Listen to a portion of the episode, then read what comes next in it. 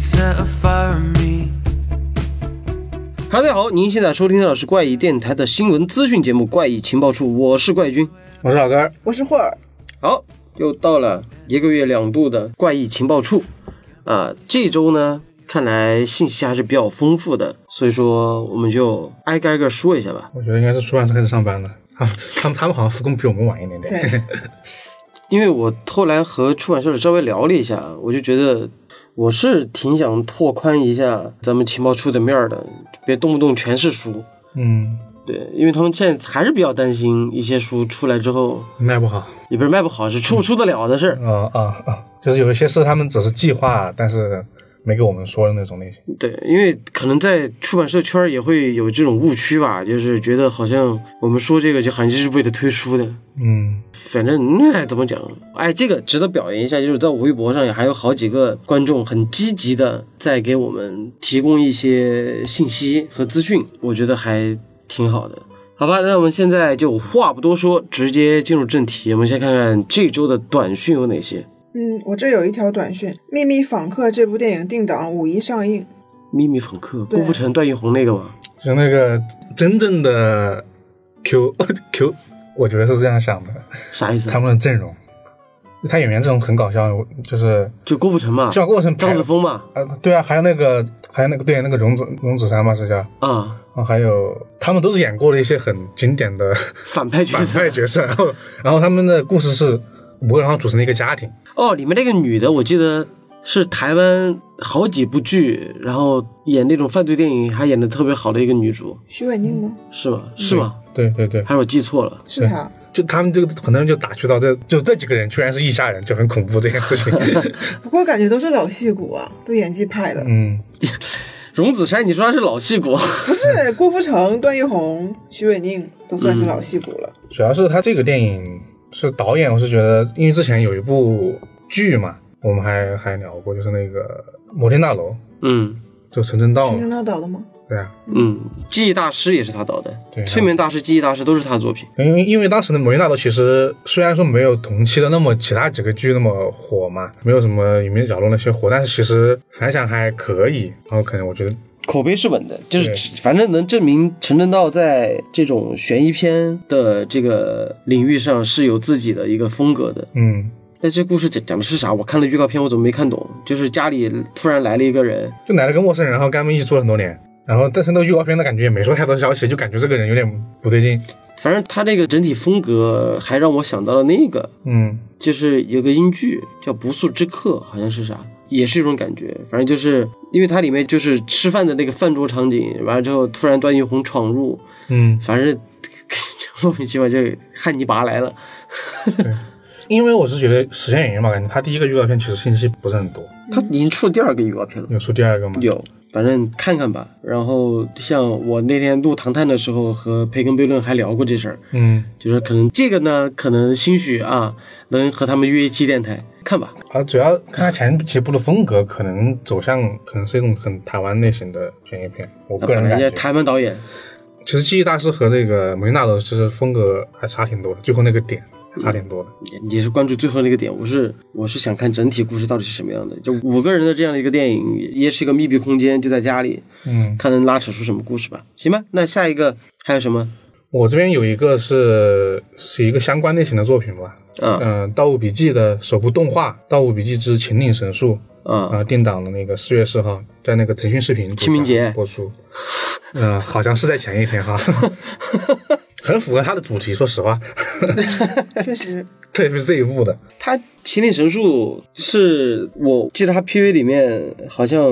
蓝派三叔在 B 站发过一个，然后他官方也发了一个，嗯，然后就里面就只有老痒和笑哥，啊不是老老老痒和吴邪，对，然后胖子没出现，然后这也没有呢嘛，，啊不，那个小哥也没有嘛，对，然后闷油瓶在预告片里一闪而过，然后给了一个背影，所以说，嗯，其实其实这一部我比较关注，是因为它呃，在《盗墓笔记》的八部故事里面，可能不止八部，就所有系列故事里面，这是最独特的一部。就是刚刚我们师姐也说到了，它是唯一一部没有不是三人组同时进行的一个故事。对，没有胖子和对啊闷油瓶，然后呢，当年呢，我看的时候，我觉得说这这个东西还挺特别的。现在我回头想，可能说这个故事可能就当时南派说没有想好怎么写三人的故事，写了一个这样的故事。但是这个故事却意外的有一些很怎么说呢，很推理小说的一个一个点，就关于它的结局，我只能这样说，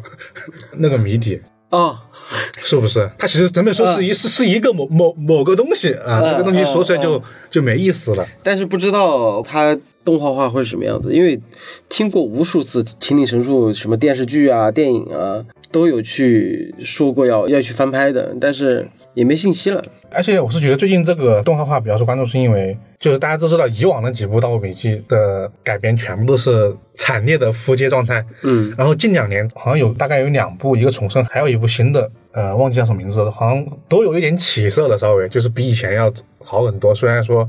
可能还没到特别好的一个程度，但是至少比以前要要好看很多。嗯所以大家就说，那这么一个动画，它会不会就是还原度或者说会拍的好看一点点？就大家就是在期待这个东西。反正它 PV 里面制作质量都还不差，而且鹅厂出品的嘛，就看能不能炸出什么水花了。对，这豆瓣又有超前点播，要普通会员都不够用。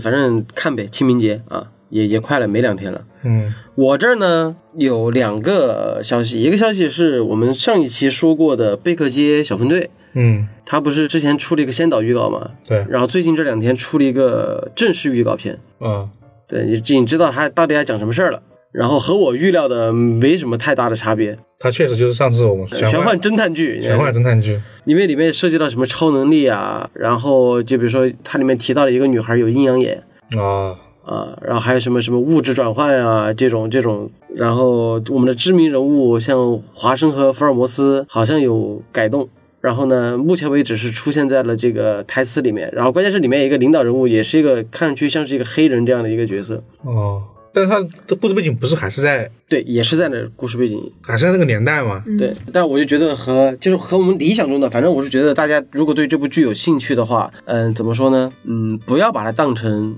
贝克街小分队，就是小说中的贝克街小分队，啊啊，对，这是一个充满了玄幻元素的其实它改动其实挺大的，毕竟其实因为小分队其实，在小说里面其实也就那么几篇小说里几面篇小出说里现面过 出。现过，它其实做了很大的改动去做这个东西。嗯，还有第四个我自己知道的啊，就是我开始以为觉得这个信息可能还属于保密状态，嗯，但是后来看到他们也有宣发，也不是宣发了，就是公开招募演员了。神奇大唐狄公 嗯案，我看这个名字我震了一下，就我因为这个演出信息是我在朋友圈看到的。嗯然后这个影视制作团队啊、是张嘉译和倪妮演的那个《少年派》是他们做的。啊，我知道是哪一个了。呃，我刚才看了这时候我说哇，要真的要拍正儿八经大唐狄公案吗？然后完了之后我看一下下面的那个字“少年狄仁杰”，我整个人就哦哦，就是《大唐狄冠之少年狄仁杰》，不不不不，他说的是反正有高罗佩原著改编《大唐狄公案》，那那然还后是原著改编的呀，嗯，但是但是是少年 狄仁杰。啊，之前不是有过一部《少年狄仁杰》呃没炸出什么水花儿。啊？我印象里好像就感觉看过一次《少年狄仁杰》了已经。但是但是看他会不会那样？我觉得有一个可能情情况就是说，因为现在不知道嘛，他会不会说只是把这个故事搬到少年狄仁杰身上去？因为他毕竟是改编原著嘛，差别还是有点大，是有点大。就挺无奈的。你真的就是当你看这个信息的时候呢，你你作为一个本来的老粉，你会觉得你就该这么多年了。之前有一个那个《狄仁杰传奇》，然后算是翻拍自《大唐狄公案》，然后后来最出名的就是《神探狄仁杰》，但《神探狄仁杰》它是原创的，它没有它没有基于《大唐狄公案》那么去走，就没有一个人把《大唐狄公案》好好的再重新弄弄。然后终于看到了有这么一个公司在拍，然后来了个这。就很担心，你真的很担心啊！ 就是，我觉得这还真有可能就是因为那个《神探狄仁杰》的影响，因为他在讲一个老年狄仁杰，就是那个形象狄仁杰的故事。就是你资本可能说，我投入这个资本，让你去看一个老年人在那儿探案，他们可能会觉得没有什么市场。然后我注入一些新鲜血液，确实是注入一些我的新鲜资本。而且老爷不赢有一个口碑很好的摆在那儿了，我觉得《大唐狄公案》好好排也不至于，就是不是说超过吧。虽然说梁冠华老师塑造了这种狄仁杰形象是深入人心的，但后来的刘德华，包括赵又廷啊，赵又廷这个不说了 嘛，就是刘德华那个《通天帝国》那一版，嗯，也是好的嘛。反正我看了这个信息的时候，心已经凉了一半了。但愿吧，作为粉丝来说，就是希望他们能够好好弄吧，不然啊。那行，那这个还有没有补充呀、 嗯，没了。啊，没有了是吧？我对补充一条啊，嗯，我不知道大家能听到这个电台的时候是在多久？今天是多少号？我们录制的时间十八号嗯，哦，那估计悬了啊，因为。大家在听到这个电台的时候，一定记得去多多关注在 B 站、哔哩哔哩直播里面，我操，原来原来是这个，就是我呢和 B 站合作啊，我作为一个主理人加监制，去做了这么一档直播类型的剧本杀综艺，反正名字叫《推理信条》。嗯啊、大家可以多多去关注一下在 B 站的这个直播。呃，反正每一期呢都会有一些不一样的惊喜。呃反正有有老怪监制，你们放心。虽然说剧本不是我写的啊，所以说这个大家有兴趣的话呢，可以多多去关注一下。因为如果你现在是在二十号之后才听到我们这个节目，二十七号我们还有一个直播，会带着大家一块儿来看看这个节目，然后我们会一起来吐槽。但我不知道 B 站到底是怎么样去宣发的啊，嗯这个就另说了。反正啊，多多支持吧。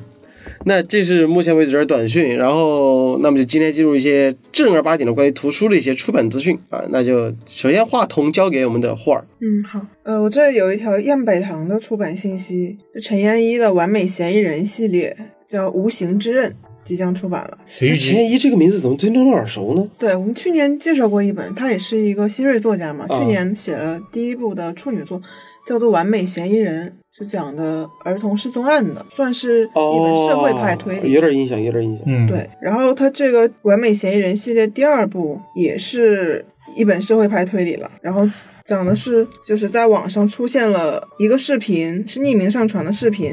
然后描述两位失德老人，就是两位老人做的坏事嘛。上传这个视频之后，这两位老人就被害了，但是现场就没有什么线索。警方排查之后，锁定了嫌疑人是畏罪自杀的。畏罪自杀，对就是这个两个老人自杀嘛，对，是失德老人嘛，是他们做了坏事，就是没有品德啊啊这种。对，但是这个非常厉害的刑警钟宁呢，在案件迷雾中查出幕后主使是另有其人的，就他们不是自杀，而是他杀。然后后来随着他的调查，然后更多的隐情浮出水面了。然后这个作者这次写这本书是聚焦于，嗯，当下社会的这种群体性的冷漠，就是如果事不关己的话，大家都不愿意去问，不愿意去听，不愿意去管，然后是所有的动机和真相都是从这一点出发的。最后结尾是作者提出了民法总则的草案三改好人法条款，就是只要见义勇为的，一律不担责，就是这样一部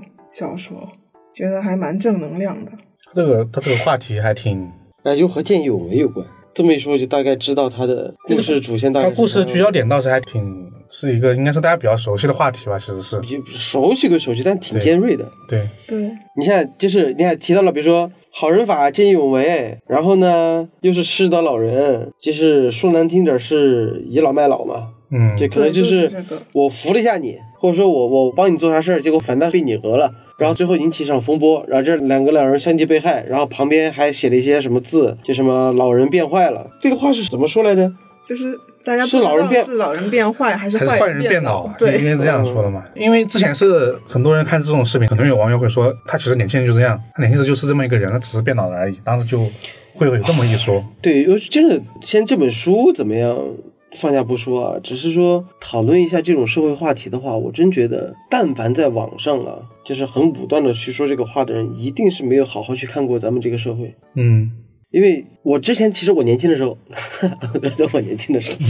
就我我以前也想过这个问题。其实你说是人越越活越糊涂，还是越活越明白？你后来发现是知识程度不一样，他受的教育不一样，生活环境不一样，让他变成了现在这个样子。对啊，当然其实是每个人都会，就大家接受的东西是不一样的嘛，大家成长的过程都不一样。他就到那样，其实已经他肯定没变过。对他没变过，他就是那样的人，只不过当时他没有跟其他的一些东西进行一个交触或者说碰撞，嗯，然后因为现在这个现代社会这么快，他突然被丢在这么一个场景里面去，他自然会显现显现出来了。对，啊所以说就也就是说不能一竿子打死，有礼貌的老年人和那个通情达理的还蛮多的，只是有些真的就打骨子里的那种犟。是真有，那我自己身边有一个，就是我爸的同学，但我爸的同学也七十多了，但是这你知道吧？就我，毕竟我父亲生我的时候就四十多岁了，所以说你看现在这么多年，我都三十多了，那他就四十多了，这这混真混。就你放到真的说句难听点儿的，你你把他放到郫县那个地方，他就是个老混蛋。但对于我们来说，我们是有亲属关系的，是有也是我自己这样说他，我说你不要这么倚老卖老，行不行？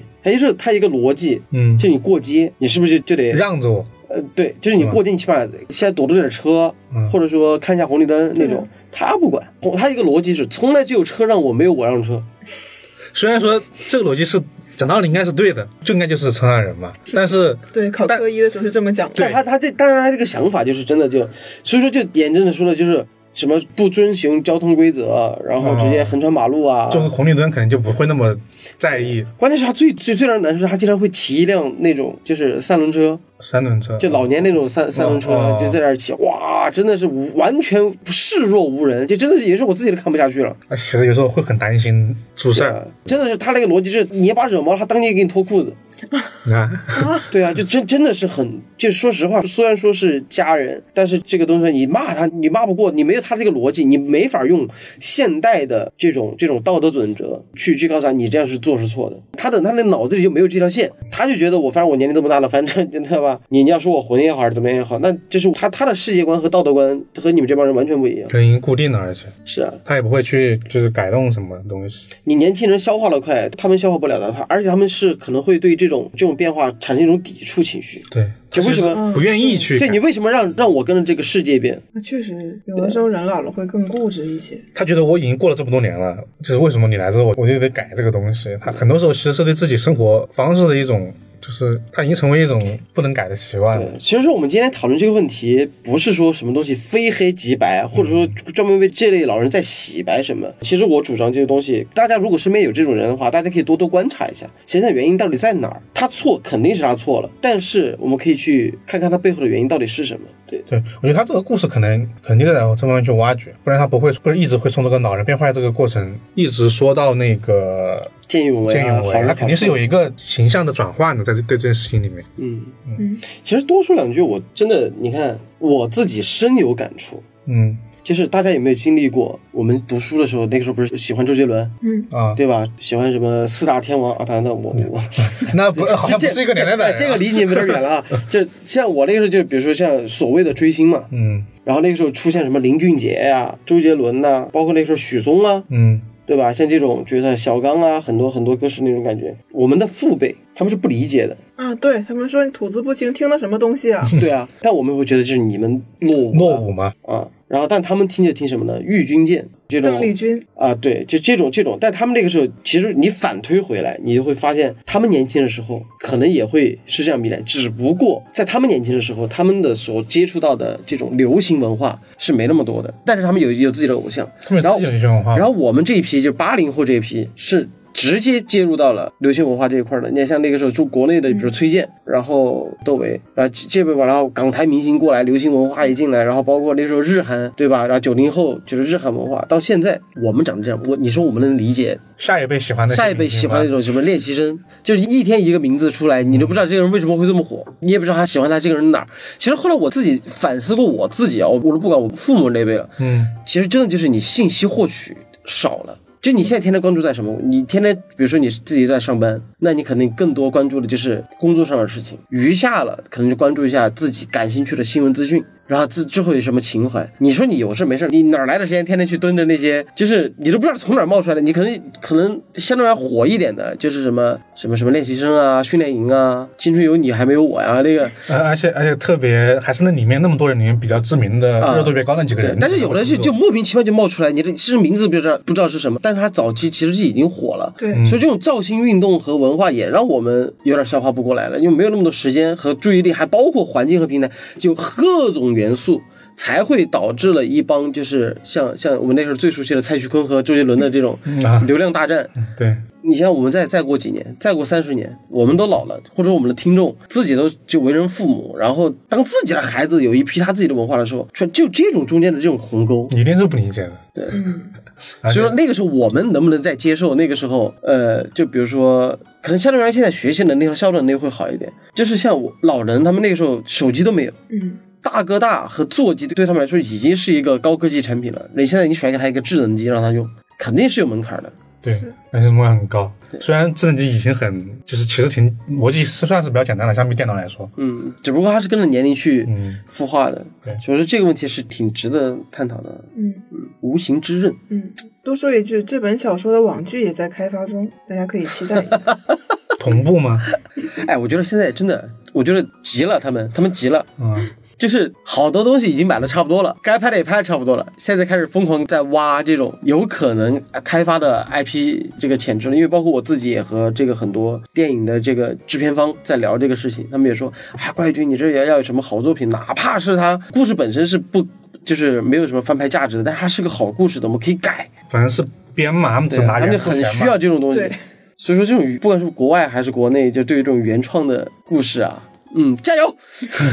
啊，这个同步感觉有点厉害，一般不都是出版了才哎卖出去好多？有有，它很多都是写完之后准备出版就、哦其实写完之后就已经在谈了，因为好像现在很多出版社是它同时还做 IP 的，对都想分这杯羹，对啊，毕竟因为出版社呃他们也、他们也需要有有一个更大的红利的这块地方。好，来下一个，下一个是来自磨铁的资讯，我们的老朋友一版幸太郎的首部随笔集叫《没关系是一版啊》，预计四月要出版了。手听这 个，部随笔集，对，听这个小清新的名字就非常的日系来来治愈聊风聊一聊内容。嗯，这本随笔集其实是十年前在日本就出版了，然后 后来、对，后来也增补了大量内我容，还然是后最近写的呢。对，今年在中国引进的嘛，也是他今年是他出道二十年，然后首次引进这部随笔集。当时呢，一版是非常抗拒写写随笔集的，但是后来想着不要辜负编辑啊和读者的期待，但是最主要也是为了恰饭，所以写了这本书。 然后里面呢是有一百零八篇短文组成的，这么多，对。那应该挺短的。对，因为我还挺感兴趣的嘛，我非常喜欢一版，以后我老了，或者说等我出名了，我就把我微博上的那些嗯，之前微博上有人这样做啊，很多微博火人就是把自己的东西，啊微博弄出上来，的内容然后出版一本书啊。对对，很多还是很多人买账的。 我觉得我那个还是能编成一个段子集的。啊，那你就说那微博上内容是吧？你可以。啊，继续。然后这本书就是也没有什么大的人生哲理嘛，就是写了一些他的为写小说做的努力啊、日常，还有他的家人、朋友，还有恋爱对象啊，还有他的一些推荐作品，还有一些烦恼和牢骚、吐槽的东西。归根结底一句话，此书适合一版幸太郎的忠实粉丝。对，适合粉丝们去看。而且你要对他作品有一定的了解，嗯他肯定对他的很多内容是针对他的作品的创作啊，或者说他自己后面那些想法来来写的东西。对我先吊一下你们的胃口啊，比如说这本书里他写到，如果去无人岛只能带三样东西，你们猜一版会带什么东西？ 你会带啥？我会带啥？嗯，无人岛，我先带个直升飞机从无人岛离开。 我这个问题还挺还挺要时间想的，主要不知道到底会是它是一个，就我们现在在这里问你限定类型吗？。不限定啊，但是就你不能说带个直升飞机啊 我知道，就是比如说那种电子产品啊，或者说这种类型的你呃限定，我觉得，我觉得首先你就得排除排除电子产品你基站都没有对，啊！你要带不带个 Switch，你插那充电，那、那我就先带一本，就是全世界最大的百科全书啊，人家一定要看书是吧？ 没有，我要活下去。啊，还有就是一版想写一本像好莱坞电影一样套路化的类型小说，他他不是他想带啥？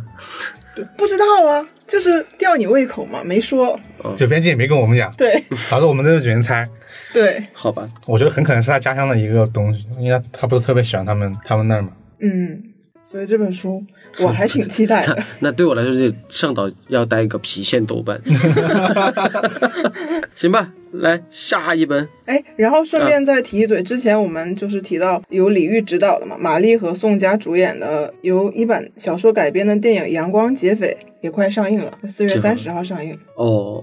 之前好像又有看到过第二次的宣发，因为过了 很久了，档期之后，嗯。行，来下一个。呃，下一个是国脉出版社的一条资讯，是横山秀夫时隔七年的几点之作《空屋》已经出版了，也是三月刚刚出版的。横山秀夫啊，嗯，这本书讲的啥呀？横山秀夫这本书讲的是一个特别有名的建筑师嘛，他叫青山啊，这确实性性情，啊？ 嗯、只是一个字相同而已。嗯对是讲一个建筑师在客人的呃邀请下建了一座非常怎么讲，是非常有特色的一一栋房子，就是你大家就脑补一下那种那个形状也非各常各个那独特种艺术馆啊那种类型的东西，就是一个不是那种统一制式的别墅，嗯是它呃有自己设计风格跟设计理念那些很艺术化的东西的一个别墅，对不花很多钱，然后这个顾客呢非常满意，但是交房四个月之后，这个建筑师没有得到这个客户的任何对于这个房子的反馈，然后就是失联了，也没有跟他说我这个房子住的是不是很舒服啊之类的话。然后他就觉得很奇怪，自己去这个房子里面找这个客户，想找他沟通一下，哎，这么负责任的设计师不多了呀，因为可对啊能日本的他们的那个习惯就是会这样吧，就是如果住你售后吗？给他反馈对吧，，而且还有一个点是说，这可能是小说比较深层次的内容嘛，啊就是它它本来是做一些呃很常规制式的一些房子的。嗯，就是你想，建筑师都有自己的梦想嘛，就是有他他有他自己的准则，嗯但他其实是在日常的工作中你是没有机会去做这种房子的。然后这个客户特别信任他，说你想做什么样的，我就做什么样的。哦，对那但是这个人住完之后呢，他忍不住了，他就自己在想，他他知道不住了嘛？没有，就是人不见了，应该叫。对嗯嗯对他人不见了联系不上了，对，呃，人人不见，他就想的是这个人是不是其实不喜欢我的房子哦，他第一反应是这个，啊？嗯嗯， 然后他觉得那对他来说是一种人生价值否定啊，这种他这是一方原因，嗯还有一个就是刚刚霍尔说另外一个原因，嗯就出于他的责任感，他必须得把就是对客户的后续的一些负责，嗯，，对，然后这个建筑师来到了这个他设计的房子里面，发现空空的，没有人，然后只有一把椅子。然后这把椅 子也是，这把椅子也很有来头。然后他一看这个椅子就知道是一个很有名的设计师设计的，所以他就通过这个椅子想找到这户人家，就是这样的一个。这个椅子是呃，好像他来头那个人就是是一个当时是一个真实存在的一个设计师，嗯然后这个人是因为当时就是二战的时候，一战还是二战的时候，就二战的时候二战的时候就是被搬到日本去了，对搬到日本住。对，他是一个外国设计师然。后他在这本小说里面说是这个人，他基本上引领的日本工艺品的一个艺术的升级。嗯就大家现在看到这些，大家都说日本的设计很有就是风格嘛，嗯，就很好看嘛。当时他是这个一个重要的一个人物，但这把椅子就就在那个房间里面，就这把椅子特别值钱，啊，而且很稀少，重要是稀少。就一家人都搬走了，就只一把椅子在那儿嗯，好家伙， 然后就围绕这把椅子展开了一个故事嘛。对他主要是想找人嘛，想把人找椅到。子和这个房间里面的人吧，嗯应该是两个点吧。对，哇，我现在只能说这个设计师太敬业了。其实他报警了吗？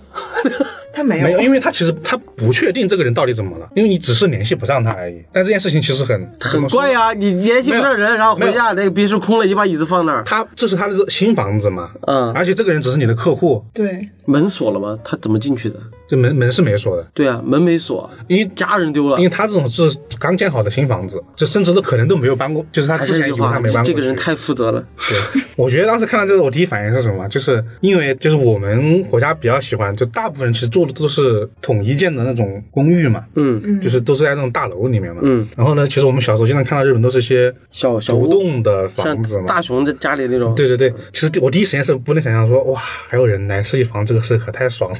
就体会不到你，你只能找人给你最多最多找个设计师给你设设计你家里面的装潢，这都是近几年才十几年可能才有的情况，以前大家家里面都感觉都。差不多大，我记得就是以前去过年去各种亲戚家，虽然大家的房子好像都不一样，但实际上是一样的， 就是农村那其种实风格。就我我之前看到是哪个人自己有自己的房子在农村，然后把那个农村弄成那种 loft 设计 啊，对，那那是年轻显人得，巨格格 不入。那也是年轻人嘛，是吧？啊，呃，对，想起我之前很多建那种新农村，嗯就是我们那就是有，就是你看旁边全是那种巨有年代感的房子，可能就是个二层的小楼。然后呢，中间一个新农村建了一片，全是那种美式大别墅，就是你刚刚说那种 loft 的。然后你看觉得有点怪，感觉这个地方是穿越来了，你知道吗？在而且旁边全是那些田和地，就是就是那种水稻田，嗯，然后还有一些养羊的一些那种那种呃叫什么养殖场，然后中间有一个全美式的那种 那种洋楼，你就觉得很怪的样子。那感觉住进去幸福指数还挺高。那他这个，那他这本书有牵扯出什么社会话题吗？没有 还是纯悬疑剧？嗯，倒算有吧，因为他当时也是提到了泡沫经济那段历史，还有包括二战时期啊，哦，那个算他然后的背景，我觉得算是他的。对，也是包括这个男主他离婚也是由这个泡沫经济引出一些问题啊。嗯我觉得主要导其致的实聚焦的是人人本身身上，就是作为一个个人来说，嗯，对因为这个男主经典，大家看到这种剧集里面的中年嗯男人，就是事业不顺、感情同样不顺的一个人，好家伙，对，所以他就是在这么可能在解决这个事情过程中，还在解决他自己的一些家庭的问题，最终达一个他想要追求的一个更好的方式吧。就人生大和谐，对，行吧？或者还有吗？啊，我这暂时没了，哎，横山修夫这个《空无》是不是你们上次说的那本书？就是那本，好看吗？我觉得挺好，那这本书前半程就是只是最后那个轨迹让我觉得很，我倒不觉得诡计，我这前半程很多人可能就是有点读不进去，因我为我刚超级能读进去，因为前面前半程有很多关于日本建筑史、日嗯本工艺史，还有这种类型的内容在前面在前半程内容里面。感觉他这个叙述笔法有点像公共美学，就而很且冷静、很克制，而且就是平铺画直叙画好密耶，这种看就着是，碎啰嗦，嗯我真的担心很多人就是在前面就劝退了直。接劝退了，就看不进去。行吧，来下一本，或者没有了是吧？嗯，那就老根儿。呃，那这边我来说，这边我这边总共有三个，三个都是来自于千本樱的。啊，哦哟，千本樱又有什么新的动向了吗？啊、有，这真是千本樱的都是一些很小众的书，但是应该都是很硬的吧？呃，也不一定，它其实有的整体来说，有的算科幻，有的算就是就是推理吧，都有。啊是但整体风格我是觉得都比较改编成动画。啊，就是很很二次元 有其中有一两本哦啊。然后先说第一个吧，然后他这个第一个是生木章子的本格推理作品《螺旋之底》，嗯然后呢，准备在三月份出版。嗯这本书怎么说？这本书是一个很大家很熟悉的一种日本推理小说的题材，那就是欧洲古堡。这不是这个作者是日本人呃，生木章子是日本人，然后他、他他其实年纪挺大了，一九四七年，嗯哦一九四七年出生的，哦然后现在已经他二哎，零等会儿他是不是写《鬼畜之家》的那对啊，个？就是那个人。哦，我刚正准备正准备顺顺着说过来的，啊，是他吧？当时是《鬼畜之家》是他六十三岁的时候获得奖，嗯，然后呢拿的那个打六哦十三岁获了奖，啊，好家伙，一九四七年出生，二零一零年获奖，你想一想吧。好家伙，就是他开始写书的时候已经很大了，呃，他之前也可能也写过其他的一些书，但是他当时出名的获奖这本书就是这本《鬼畜之家》。嗯，嗯然后其实这本书我们之前做去年做晚报活动的时候，这本书也在那个很大的一个大名单里面。啊，对对，对，然后呢，就是他新的这本书，这本《螺旋之底》，它其实也是一本呃，算是二零一三年就已经在日本出版过的一本小说了。它这本小说，呃，是讲的，呃，我刚刚有说是一个欧洲古堡故事，是因为什么呢？他说的是二在二十世纪的一个二十世纪的法国，他个叫格拉兹德加的一个人，保罗，对，霍尔特，对， 啊，对，都是法国的，反正就是大家就理解为保罗了。嗯就保罗在一场那个交通事故中就是幸免于难，然后啊他很快的跟一名就是年轻的女女性重新就结成了一段再婚婚姻，嗯然后呢，整个故事呢其实就在保罗和保罗的妻子之间来叙述的双线叙事，所以这个名字叫螺旋之地，哦，就是因为这个，然后呢，就是因为这个双线叙叙事造成了一个谜面。就是大家可以在一条故事线里面看到，这个保罗他是他其实杀了一个叫亨利的一个年轻人，然后呢藏到了自己的一个地下室里面。那同时呢，当你转换视角的时候，你会发在保罗的妻子角视角里面会发现，他们所住的这个村庄啊，嗯就发生了一个少年的连续失踪案件，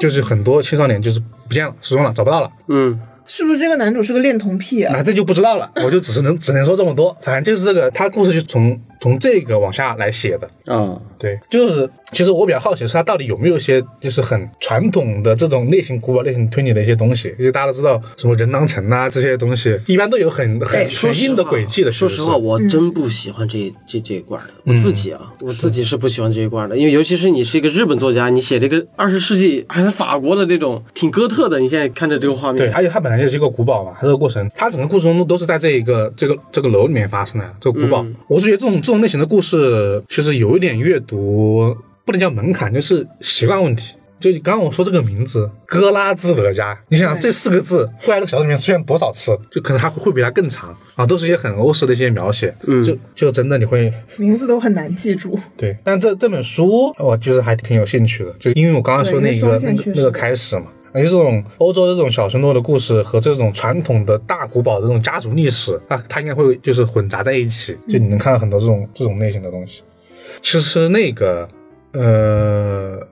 那个作家我突然忘记她的名字，但是也是一个很高龄的女作家，偷看您是我的荣幸，她也是一个很高龄的一个女性在写一个英国的故事，就川博子，对对对，揭穿脖子吧。嗯，对我我我现在觉得是因为大，就大家都知道日本因为明治维新这种西化的程度，我觉得是我们现在所不能想象的。确实他们真的觉得那个时候就是那些地方就是最好的，对，他黄们金时代嘛，他们就喜欢写那个年代的故事，嗯就是这样的。这是第一个小说吧。然后第二本，第二本小说是一本医疗题材的作品吧。但你你要说叫医疗本科推理吧，我就觉得这个词有点过了，然后我就你说这些没事儿，这像像那 些什么音乐推理啊，什么什么艺术推理啊，推理嗯对啊，你只要敢造，那这有这种啊词儿。因因为我有时候不确定到这个词到底是国内加的还是日本那边就有。对我我觉得应该是国内干的，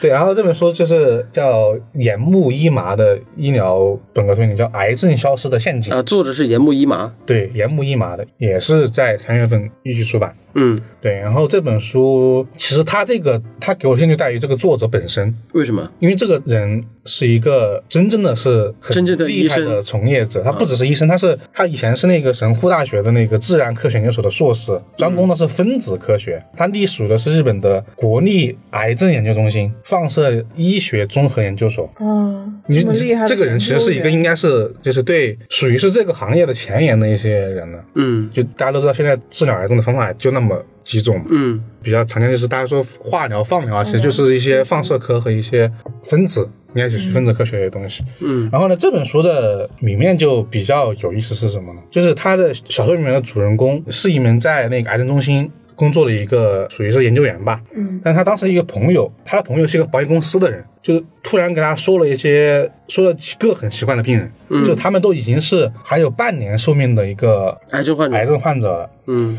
然后呢，因为这个癌症你，你可以获得一部分，呃，比较一部分是很大的一份保险金和那个保险资源，哦，大概有三千万元，啊，那挺多的三千万日元哦。但是呢，当他们拿到这份保险金之后，他们的病就好了。啊，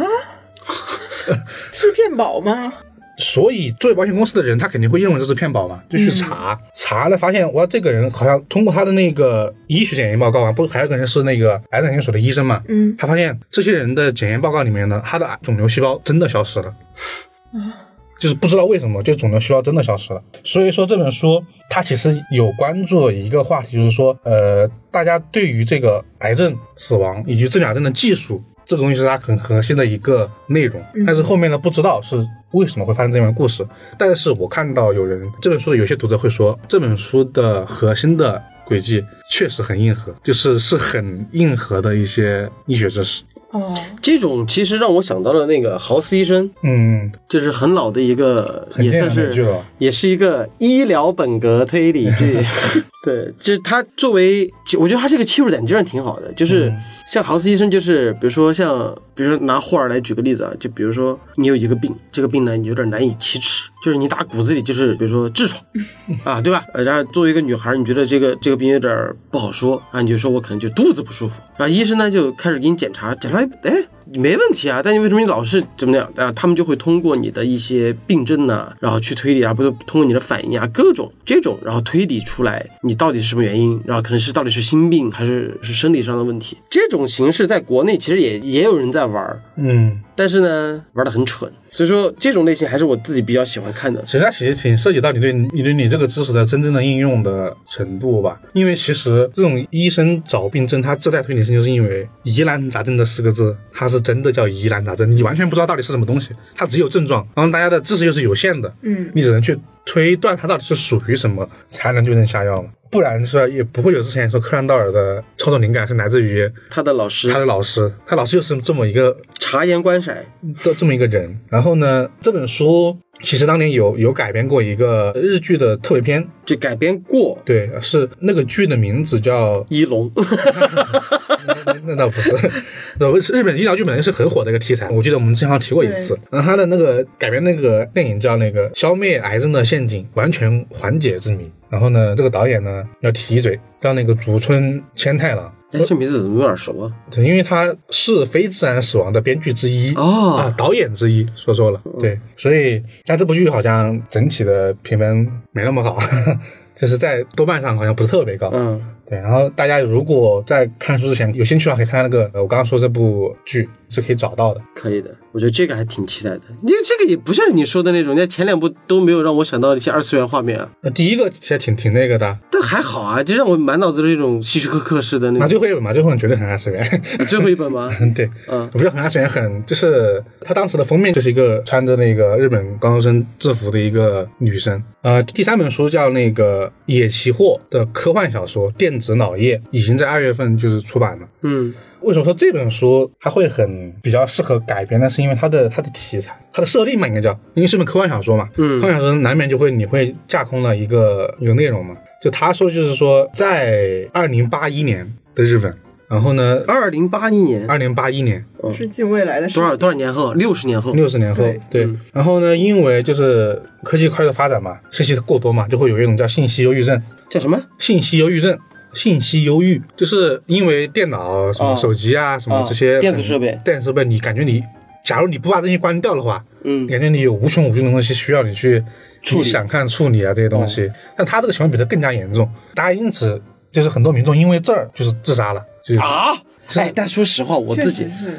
别说他们，我现在我真的，我现在听到手机响，我会巨烦躁。是啊，我到家我就会把手机直接关成静音。但是我有一个病症，就是我特别讨厌接电话，我很就是我有这种抗来电拒恐惧症，其实怕啊那这不块是那个是性格原因不是以前没有，是吗？对，为啥不知道啊，就最近几年就开始就觉得接就电不想说话了，嗯，就不想拒绝沟通？对，哦，反正这个是他的前因嘛。嗯那重点是他后面这一个设定，就他们的一个科学家叫道中长一，他这个名字就太太科学家了。他研研发了一种叫人造脑液，就是大家里面的一个器官，叫电子液。嗯，这个电子液它装进去，你大脑里面就能有效的管理信息，就是专门给一个就是呃，它其实是有一个微型系统在你脑子里面。啊然后呢，根据这个电子烟，它会同时呢，社会上还搭配了个叫信息素系统。然后它就是说，所有的公民可以通过这个联网这个东西统一处理信息。那这个最重要的是什么？它分了级别，就是我们总共有六个信息权限级别，嗯就是一般人的权限就到一到三，嗯，然后呢凭什么就一到三就是要统一管理嘛，嗯然后呢政府部门的叫四，啊？国家的呢？对，然后精英中的精英就是社会上的一些精英人士，啊，比如说叫我啊五，啊对，叫五。然后呢，国家首脑、内阁成员权限六，然后呢，然后还有一些人就权限零，什么都不能干。那这个就是在划分阶级啊。呃，对啊，也是啊，但他这个就是你是可以通过你自己的努力去往上。不是，往上我当时还在升的，担心信息管理问题，你只要一联网，那这个东西就公众安全的问题了呀。所以他结果现在用这种方式来划分阶级，哦我的妈呀他！他肯定就是以这个由为由头来划分这个东西嘛。嗯嗯，对，然后你就你就能看到说，哎，它好像就整个呃内容就这个设定其实是很，我觉得是很动画，因为我让我想起了一个作品叫那个《心理测量者》。它是个动画作品，它的它的设定是这样的，他说是未来就是犯罪太多了，犯罪行为太多嗯哦哦了，因为每个人的可能就是因为这个呃社会情况越来越复杂，你就是你被逼的想干点坏事儿，嗯然啊后他又出了一个叫呃一个监测系统，它能够在你生活的所有地方监测你的犯罪心理指数。当你的这个指数超过一定界限之后，马上就会有警察来来处理你，就是也不一定是逮捕你，是在处理你，就是。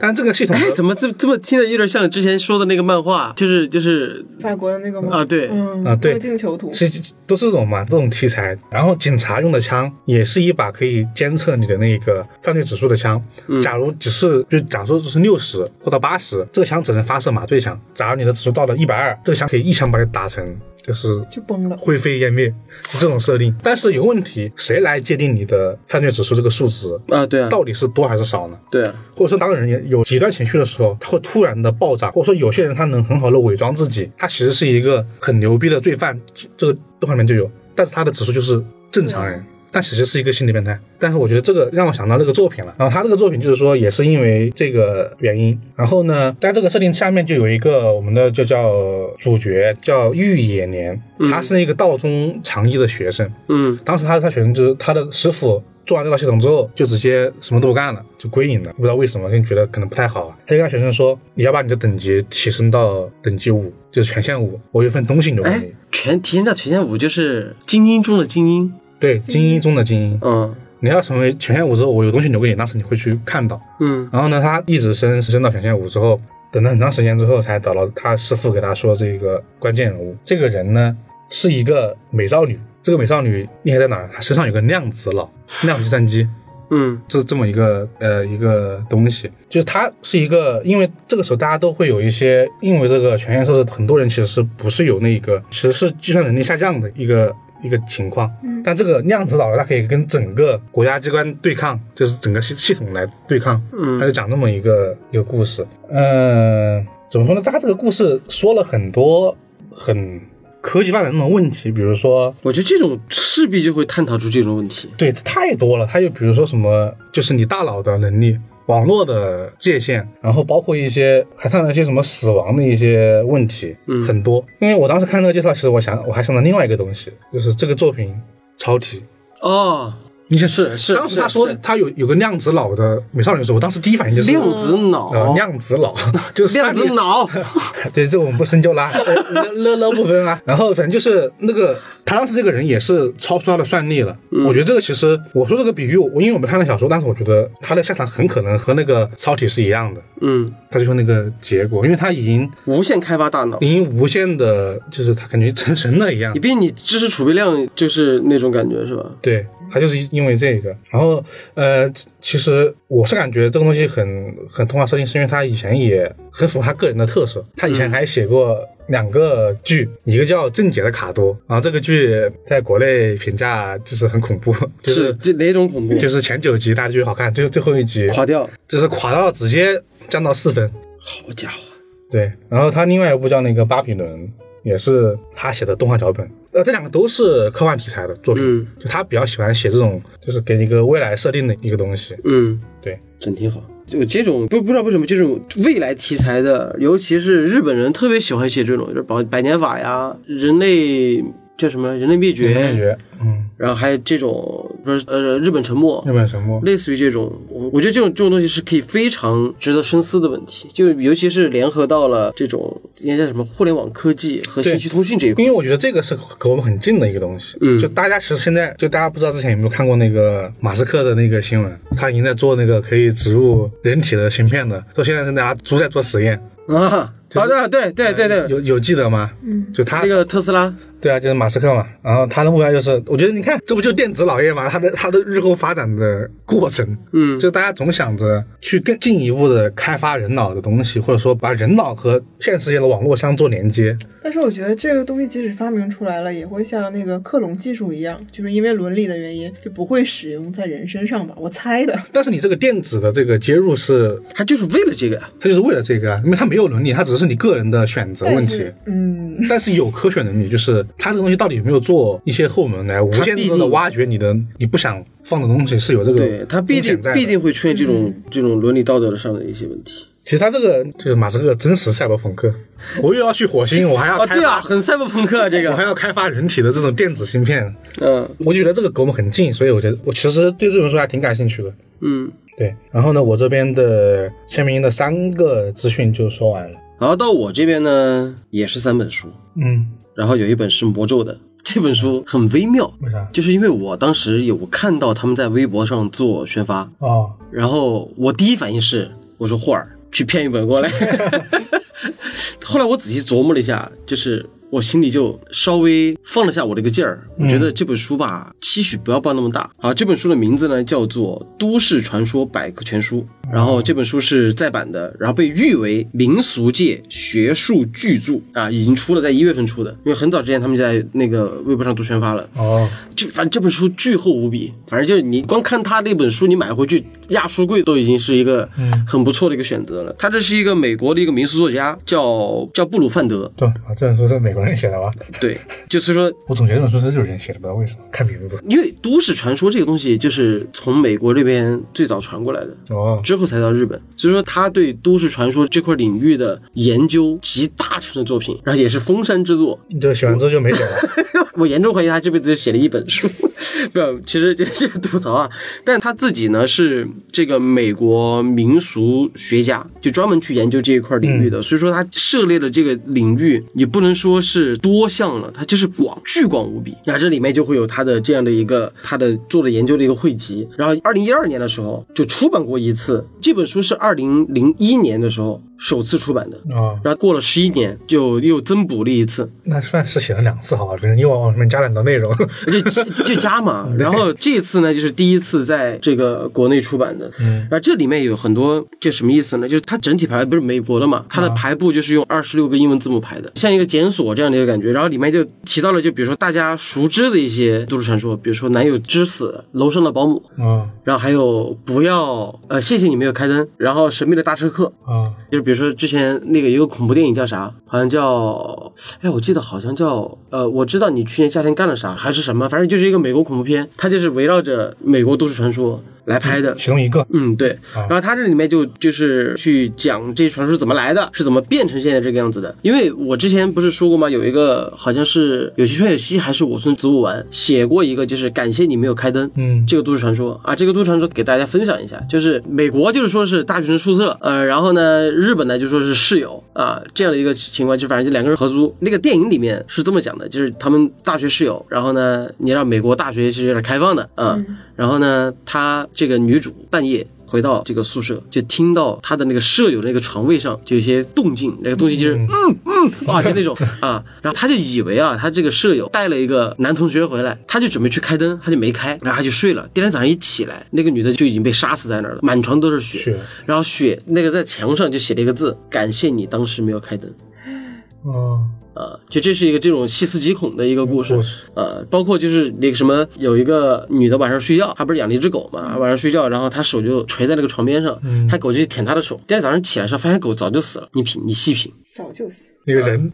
就谁在舔她的手谁呢？在天上手？啊，就就类似于这种都市传说。所以说，呃，呃我忘了是谁，我都市传说之谜还是什么，他就利用了这这个传说，就是去写了一篇短篇的推理小说，而这个东西延展出来就是一个不在场证明。 嗯就是所有人会把死者的死亡时间判定成为当时室友回家的时候。到他第二天开灯对对之间的呃这段对对，时就间嗯这这样一段时间，就是因为他用这个传说来锁定自己的犯罪时间，但其实这个时间是可以往前倒的，就类似于这种啊，就类似这种传说啦。反正因为随着不同的演变，就会有不同的说法，有的变把它化撑的对，把它对撑的很长，有的把它说的很短，然后引发各种讨论。然后呢，这个东西还是学术上的，因为它有一个叫什么呢？就是它在那个整本书里面的末尾还附上了一个叫什么布氏类型索引，就等同于你拿这本书来写写写论文，啊，就参考价值特别大。他写的一些就跟论文一样，他写了他自己的一些东西的来源和就是出处，因为他肯定是做了一个类似于收集跟再写的一个过程嘛。对，因为它里面就比如说提到了一个非常非常猎奇的点啊，这也是它宣传的点。比如说《哈利波特》，你看过吧？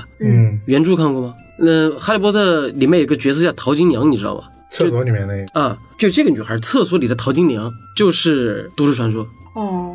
就这这个改过来的。然后第二个呢，是你听说过裂口女吗？日本的一个一个女的，就是永远戴着口罩，然后口罩摘下来之后，她那个那个嘴就一直裂到耳根上，然后她就会问你我美吗？如果你说她不美的话，她就会把你杀了。哦，啊，但是这个传说在日本很出名，但这个传说呢，美国版也有，哦，那起源是哪儿啊？他就是告诉你起源啊。嗯，包括他应该会找很多不同类型的，就是一个传说，它的不同国家的一些变种，然后是给你找一些它的发展过程。对，中其实美传包括说包括什么是，你还记不记得什么时候你听过用针头去传播艾滋病？就是有人拿艾滋病的那个针头去扎人，啊，这个听说这个还是中吧国就是说放在什么座椅那个哎对下面还是也是变种嘛，说可以传啊 HIV，对，这种传说是怎么散播出来的？啊，这种原因也是。然后它的根源到底是什么？是为了寓教于乐？就是警告，就比如说，就我们嗯古、我们中国嘛，你就是什么看看月亮指月亮要掉耳朵，玩水要尿炕，嗯，嗯，嗯对吧？然后再扯一点玄乎点的成都僵尸事件，然后猫眼老太太双那那好个那好多了罗 对罗布泊双鱼事件，就这些到底是怎么来的？它是借助了人的恐惧，还是什么？像我们说的什么什么那些猫脸老太太，那那些都是都是一个恐怖传说嘛。所以恐怖但就是恐怖故 事，对吧？对，但是都市传说这一块儿，就真的像那种就是什么狼外婆的故事啊，嗯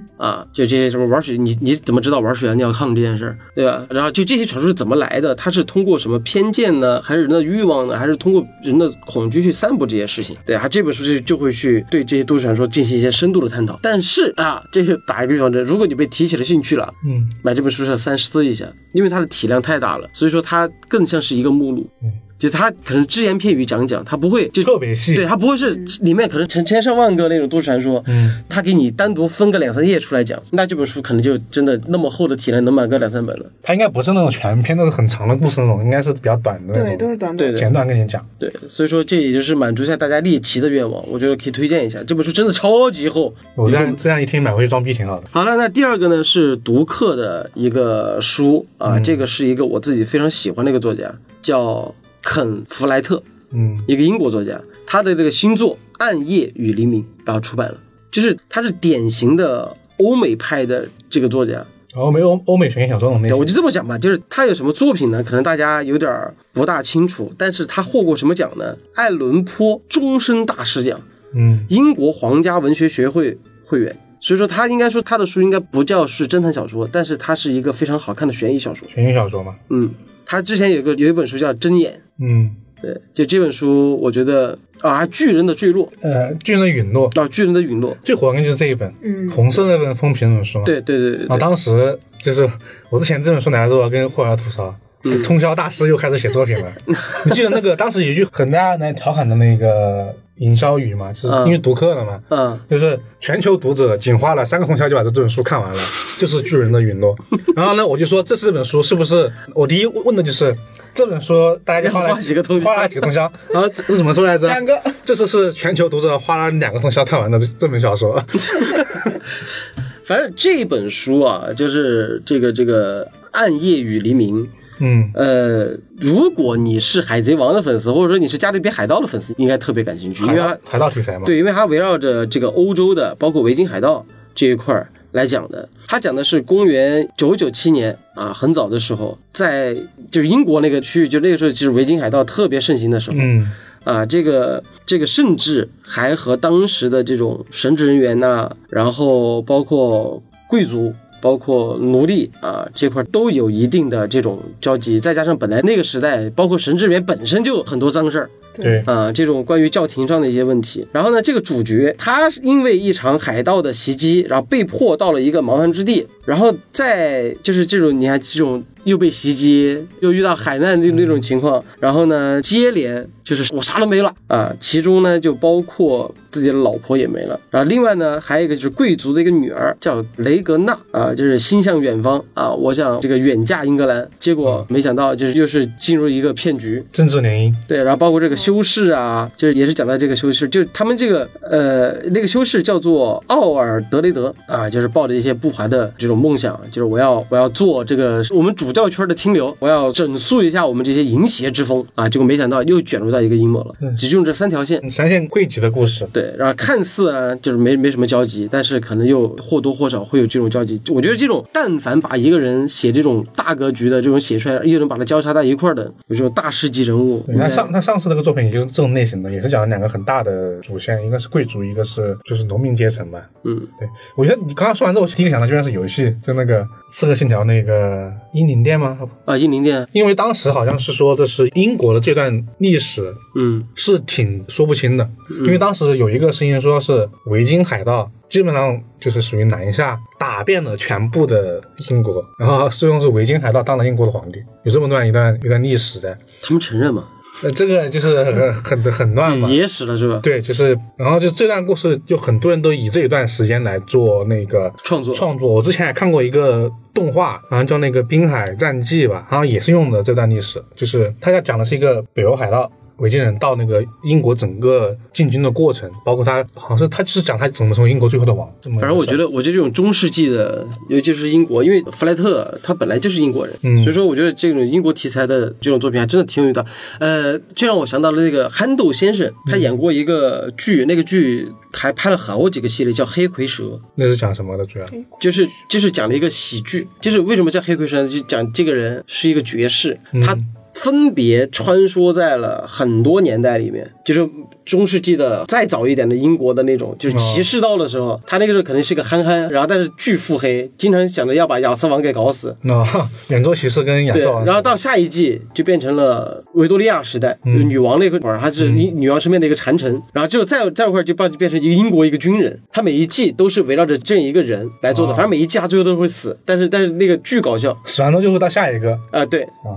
哎，那挺有意思？就叫叫黑蝰蛇，我觉得还挺好看的。其中有一段就讲了这块儿，英国中世纪这样的一个算是英国比较黑暗、野蛮，也不是蛮荒的时候，有有一种感觉。我觉得大家有兴趣的话可以去看一看，因为肯弗莱特的作品真的那个文笔加上译者对他的翻译，我是觉得可以值得啃一啃的。这本书就像是每年的补课主打作品，就是这本书。对，对，但我觉得大家可能在我们说之后，最近应该会在各个平台上看这本书的宣发，宣发，这也特别厚，上下册两本，两本是吧？巨厚。他他毕是竟真讲的三很。个人，对他为什么就有这个宣传语？就我们再说回来，就是因为他书巨厚无比，那个巨人的能有三本，每本都很厚，啊，嗯，再加上大家总共有三个通宵，你说这有多好看？就一是这种本一本一个通宵。 对， 他说一个通宵有点不是太合理。好，行，那我这儿的最后一条信息啊，就是嗯这本书已其实已经出了，就是小林泰三的科幻犯罪小说《关于那个人的备忘录》。嗯，这本书我已经有电子版了，我我那天开篇就看了一下，还挺有意思的。他这本书是科幻属性会会很强，科幻为主，就是他们编辑自己说的，这本书相对而言啊，就是很吃设定，啊，也吃读者的这个喜好。就有人可能不太喜欢这种类型的，哎，有可对能，对对对，就比如说你可能就不喜欢这一套，嗯啊，那我肯定就不喜欢，就是有点像克莱因湖那种感觉。啊，对，你要你要吃这个，你你你你要接受它这个设定了，那那你看起来就会特别喜欢。毕竟还是偏科幻小说一点嘛。对，然后这个故事呢，啊，我就照着它这个简介说一下啊，就是青年二 级在家里醒过来的时候呢，嗯啊就很茫然。然后呢，他打开了一个笔记本，然后才意识到这个问题的严重性，因为他呢患有记忆方面的疾病，嗯为了融入正常生活，才会把这个重要的事情都记在笔记上。然后呢，这个人呢，他就接受这个设定，然后再就有点像记忆碎片那种感觉啊，啊就是，我怕我忘了啊或者怎么样了那。就就挺像的啊，是吧但？是他在这个中途就遇到了一个怪人，并扯到了一起故意伤人的这个事件里面他好像他是嫌疑人，多半，啊。我猜测多半是嫌疑人。呃，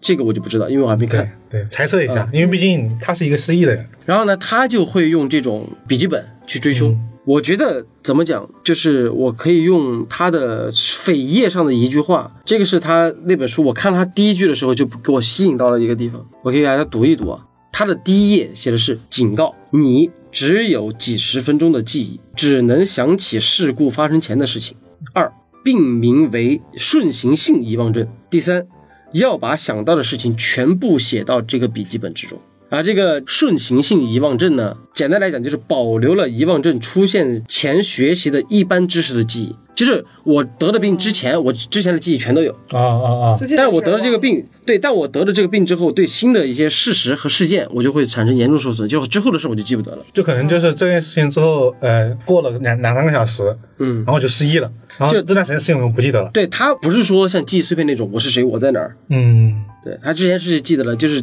反正得得了病之后，我我每天早上起来我就记不得第二天发生的事儿了。就只会有一段时间的不记得。嗯，对他这个开篇第一句话就让你很明白这个感觉了，嗯，就是呢，这个主角在一个陌生房间醒过来的时候，然后不知道自己在哪儿、嗯啊，，看一下房间也没人，只有自己，这种感觉很像喝断片了，当然了。 对，这样懂了吧？就这种感觉，嗯对我是谁，我在哪儿啊？昨昨天晚上经历了什么不知道，对然后要去翻看自己的笔记。但是我不管他是不是科幻这一块儿，因为小林泰三本来就是科幻小说作家对嘛，对对，哎，这可惜去世了。嗯所以说它这个设定，我不知道这个科幻到底在哪儿，因为我没看。但是你光这样就写这种靠记忆去寻求这种真相的话，你光把它写成一个推理小说或者写成悬疑小说都是很好看的了。是啊，因为其实这个就我们之前不是做过一次那个那个剧的节目嘛，那个《地上经验者的备忘录》。嗯其实他那个设定和这个我不知道拿在拿的前拿在后啊，那个有点像这个，就是他那个是每天清理一次嘛，嗯然后他是记在身上，但他记的事情没他那么多，他他那个好像自己自己是谁都不知道是谁了。嗯嗯，然后，但是就因为那样都很有趣，因为你只能记住那么短时间的事情，导致你第二天就失忆了嘛。然后这本书。当时我之所以会好奇，就是因为新那个维尔文库不是发了一个微博嘛，嗯，就说这本书等它下场出来之后，有实体书的时候，所有编辑都在抢着看，就人手人手一本，每个人捧在手里就这样看。所以说他说，哎，小林泰森啊、又出新书，然后让我嗯看看这、这本书到底好不好看，就类似于类似于这种。然后它里面就有一个宣传语，嗯，叫什么呢？脑子里的记忆可信，还是写下来的文字可信？啊因为你瞬间就能想到一件事儿，我刚才读的那三句话是他自己写的吗？对啊，对对对，啊？而且他之后他之后的文字是不是他自己写的都是都是对，个问细题，思极恐的东西，而且他写的这个字到底是他自主写的还是被引导着写的？因为你不你不记得当时写这个事情的前因了。嗯，嗯所以说他这儿就有另外一句话，这句话有点像圣母了，嗯，就是看完整本书再翻过头去看开头，或许会感到背脊发凉。就是一本，就是你看完看完看完第一次，然后再看第二次要的时候，翻看第二遍的那种小说然。后感觉就不一样了。对我，一特别是他这个形式，他肯定是有很多那种以第一人称写的那种笔记吧，应该是那一定会有一些啊，他不是他他这个这本书不是第一人称，啊、但应该会有有可能会有做龙做的套路。对笔就是那种笔记的内容嘛。嗯然后你可能他现在一说，我就会觉得你会看这一段话里面有那么几句话不是他自己写的，会那那种矛盾。嗯你看完之后你会突然发现过来这种问题，反正这种书我有呢兴，趣。反正呢，就是很可惜的，就是小林太太在今年呃去世，然后才让更多的人看到了他的作品，让他觉得这本书非常不错。之前我们也是推过了这个《最不难》嗯啊，包括《看海的人》。所以说这本书呢，也是就是这次是由这个星星，我觉得《最不难》是由这个呃十大二厂对，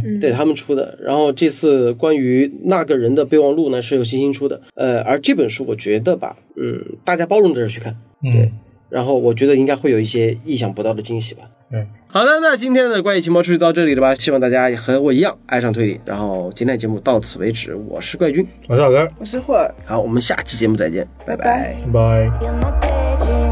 You're my daydream, you're my daydream, you're my, you're my daydream. touch me.